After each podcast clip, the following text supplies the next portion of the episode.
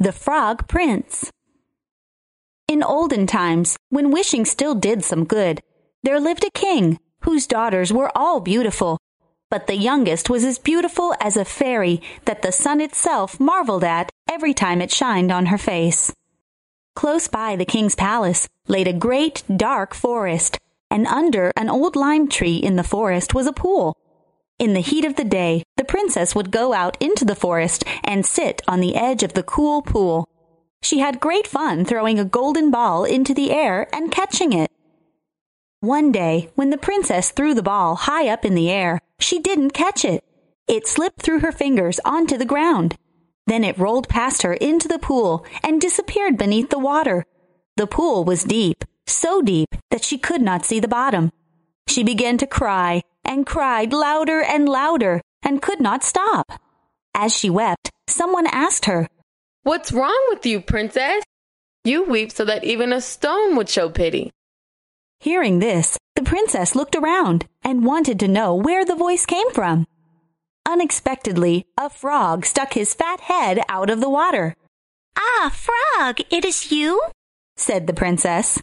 I am weeping for my golden ball, which has fallen into the pool. Hush now, do not weep, said the frog.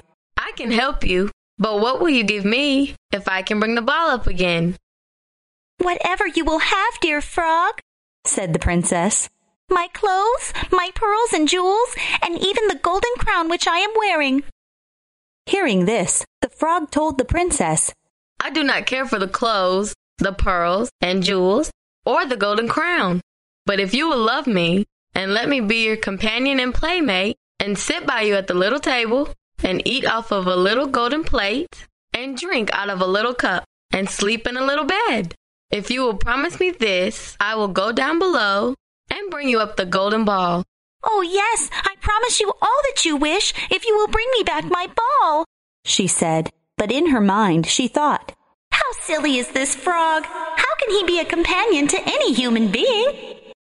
But the frog, when he received this promise, put his head into the water and sank down, and in a short time came swimming up again with the ball in his mouth and threw it on the grass. The princess was delighted to see her pretty plaything once more. She picked it up and ran away with it. Wait, wait, take me with you. I can't jump as fast as you can run. But it did him no good to croak croak as loudly as he could. She did not listen to him, but ran home and soon forgot the poor frog, who was forced to go back into his pool again. The next day, when she had seated herself at a table with the king and all the courtiers and was eating from her little golden plate, something came creeping up the marble staircase. Splish, splash, splish, splash, flip, flop. And when it had reached the top, it knocked at the door and cried, Princess, young princess, open the door for me. She ran to see who was outside, but when she opened the door, there sat the frog in front of it. She slammed the door shut in great haste and sat down to dinner again, looking quite frightened. Seeing that the princess was a bit shaken, the king asked her, My child, what are you so afraid of? Is there perchance a giant outside who wants to carry you away? Ah, uh, no, it is not a giant, but a disgusting frog, answered the princess. What does the frog want with you? Oh, dear father, Yesterday, when I was in the forest sitting by the well, playing, my golden ball fell into the water, and because I cried so loudly, the frog brought it out for me again. And because he insisted on it, I promised him he could be my companion, but I never thought he would be able to come out of the water, and now he's outside the door and wants to come in with me. When the king and princess were talking, another knock came at the door, and the frog cried, Princess, young princess, open the door for me. Do you not remember what you promised yesterday by the cool waters of the pool? Princess, young princess, open the door for me. Learning this, the king said to the princess, If you have made a promise, you must keep it. Go and let him in. The princess went to the door and opened it, and the frog hopped in after her and jumped into the chair and cried, Lift me up beside you. The princess shook in her shoes when hearing this, but the king ordered her to obey what the frog said. The frog went straight onto the table and said, Now push the little golden plate nearer to me that we may eat together. The princess was unwilling to do so, but she pushed the plate to the frog. The frog drank from her little golden plate until it was quite empty. Somehow the princess didn't feel at all thirsty either. Finally, the frog said again, I'm full. Now I am tired. Carry me into the little room and make the little silken bed ready, and we will both lie down and go to sleep. The princess was in fear of this cold frog, and she even had no courage to touch it with a finger. Hearing that the frog would sleep in her bed, she began crying.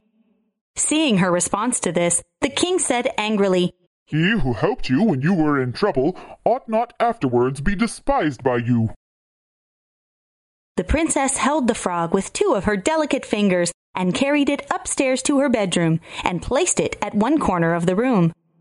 But just as she lay down on the bed, the frog climbed to the bedside and spoke to her. I am tired. I want to sleep as well as you. Lift me up or I will tell your father.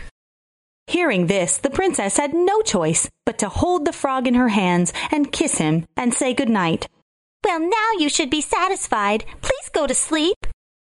But suddenly, he was no frog, but a prince with beautiful, kind eyes and a wonderful smile. He told her how he had been cursed by a wicked witch and how no one could have delivered him from the spell but herself. Learning this, the princess felt very sorry for how wrong she had been to him, and she apologized deeply. The next day, the princess told the frog story to the king, and the old king greatly admired the prince's courage and willpower. He issued an order that the prince shall marry the princess, and they should return to the prince's kingdom together. The next morning, a large, splendid carriage drove up to the castle door. Seeing his master was so happy, the prince's faithful steward, named Henry, also felt very glad. The prince took the princess to his own kingdom, and they lived happily ever after.